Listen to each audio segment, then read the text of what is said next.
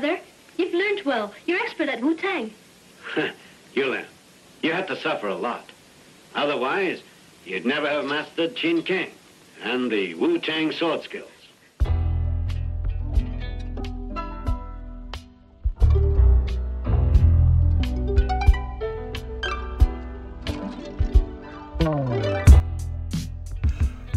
Welcome to the Alpha Male Buddhist from Brooklyn podcast. I'm your host, Miguel. I like to cover topics from ancient history, great leaders and generals from the past, and I also like to talk about self realization, truth, critical thinking, and strategic spirituality. Outside the box, nonconformist. I'm here to shatter the myths of the mainstream media and the beta sheeple narrative. Welcome to the Alpha Male Buddhist from Brooklyn podcast. My email address is alphamalebuddhist at gmail.com. Let's start the show.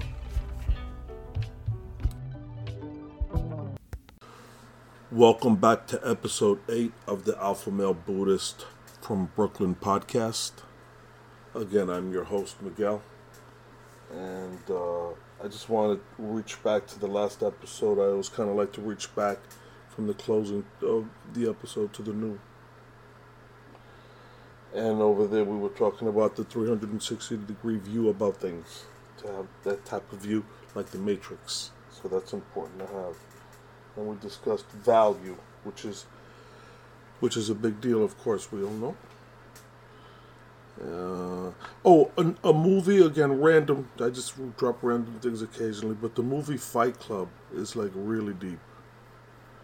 Um, I remember, I guess my son must have been about 12 or 14, and I'm like, hey, son, check this movie out. And I wasn't sure, I thought it was going to be a good movie, just the way it started. So we sat, and at the end of the movie, we looked at each other, and like, I think rewound it or whatever we had on. I think I rented it and played it from the start, watched it a second time, and then looked at each other and was like, wow. Well, it's a really, really deep movie, and you could watch it over and over again. It's pretty profound. A lot of hidden stuff in that Fight Club. It's pretty good, man. Um, yeah, talk, I talked. We talked about Canal Street and buying you know, the fake watches. I didn't buy them, man. You know what I mean? Like, but I, I heard of people buying these watches. It's, it's happened. I wouldn't buy anything like that. Um, well, you know, in, in, in, this section, you know, I want to talk about the Book of Five Rings a little bit, but before I even get with that, I just want to discuss, and you know, the name of the podcast is, you know, the Alpha Male Buddhist from Brooklyn podcast, so it contains the word Buddhism, so I have to pay respect to that too. And I just want to drop the comment that Buddhism is, is basically, to a very large degree, looking inward um, you know.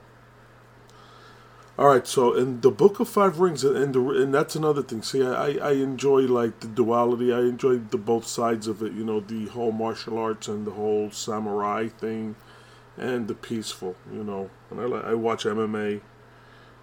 You know, so I think they, it should be toned down slightly. It should be you know shouldn't be as brutal as it is, but I mean, I'll, I'll watch a good bout. You know, I used to watch a lot of sports, but not as much.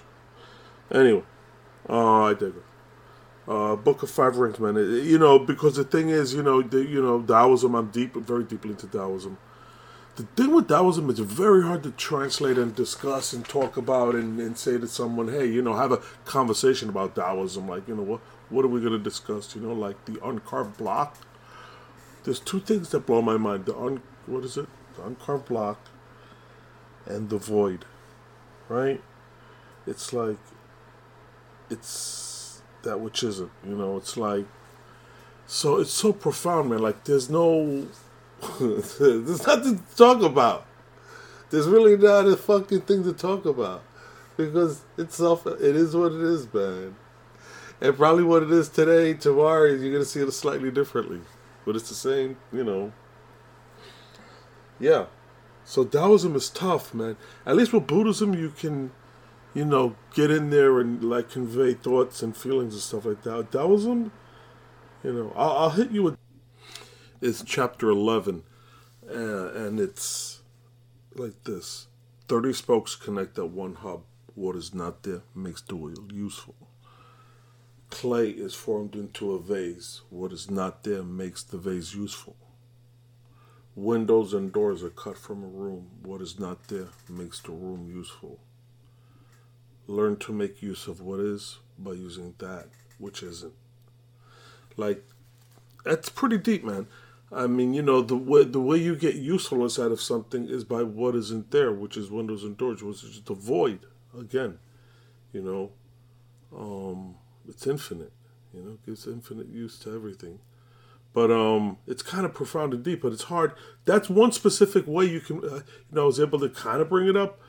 But in Taoism, it's very tough, man, and it's extremely profound, man. You could just sit with Taoism, you know.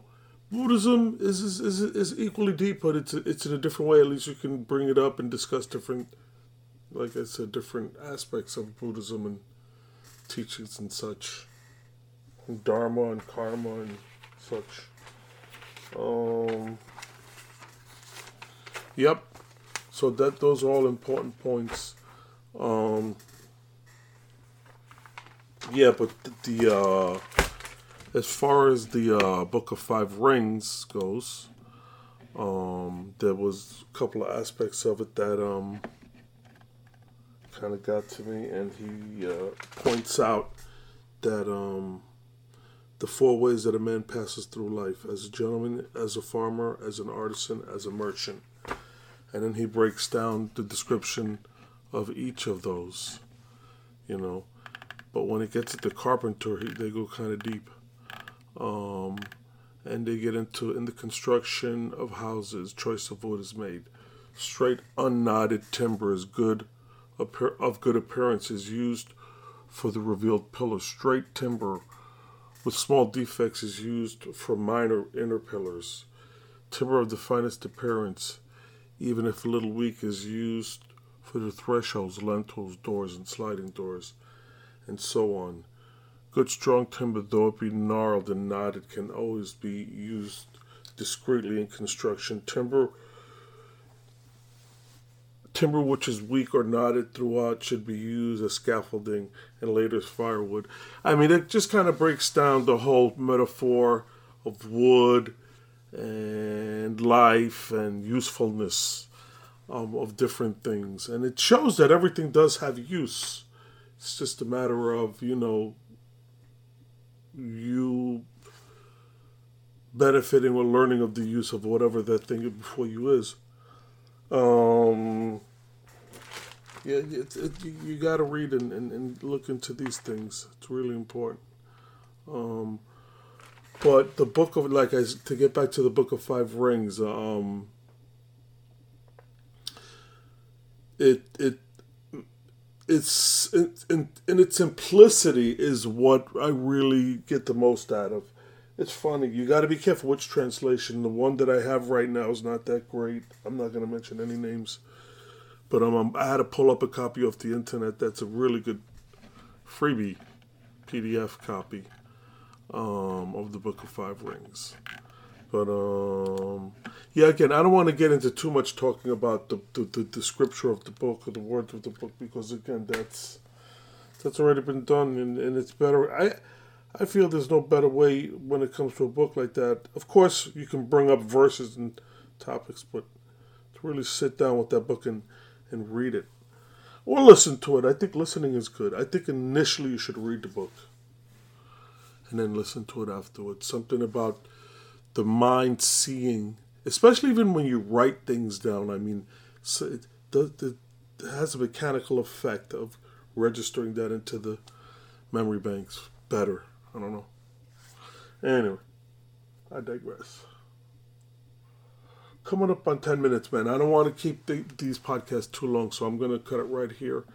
And again, uh, alphamalebuddhist at gmail.com. Any feedback? Great. Uh, thank you for having here for episode 8. Thank you. Bye.